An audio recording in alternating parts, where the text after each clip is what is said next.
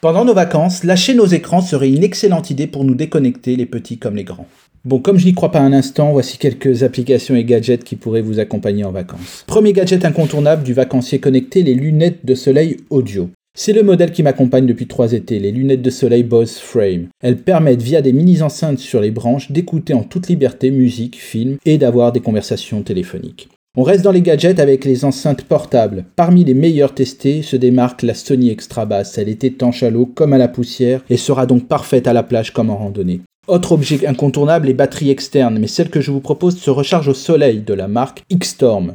Passons aux applications. Arrivé en vacances, vous aurez tout le temps pour découvrir ou redécouvrir une multitude de podcasts comme ceux de notre station RCJ. Ils sont disponibles sur toutes les plateformes comme Apple, Google, Spotify ou Deezer. À votre disposition également de nombreux romans et essais en livre audio sur Audible par exemple, avec une mention spéciale pour la redécouverte du monde de Sophie de Justine Gardner. Dans le même genre, l'application Cober, quant à elle, vous propose une sélection de meilleurs livres résumés par des experts, en audio ou en lecture, d'une durée maximum de 20 minutes. Pour les enfants, il existe des dizaines d'applications ludiques et éducatives. L'application Plume en fait partie. Elle propose d'inciter les enfants à lire et à écrire avec son cahier de vacances en partie numérique qui se transforme en livre personnalisé à imprimer à la fin.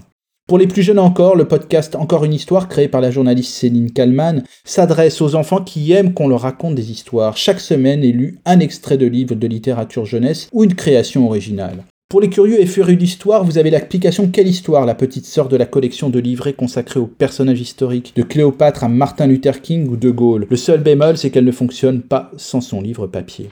Pour apprendre ou se perfectionner en langue étrangère, je vous conseille Duolingo. Cette application vous propose chaque jour, et selon votre niveau, des mots ou expressions à reconnaître par écrit ou à l'oral, le tout dans 36 langues différentes.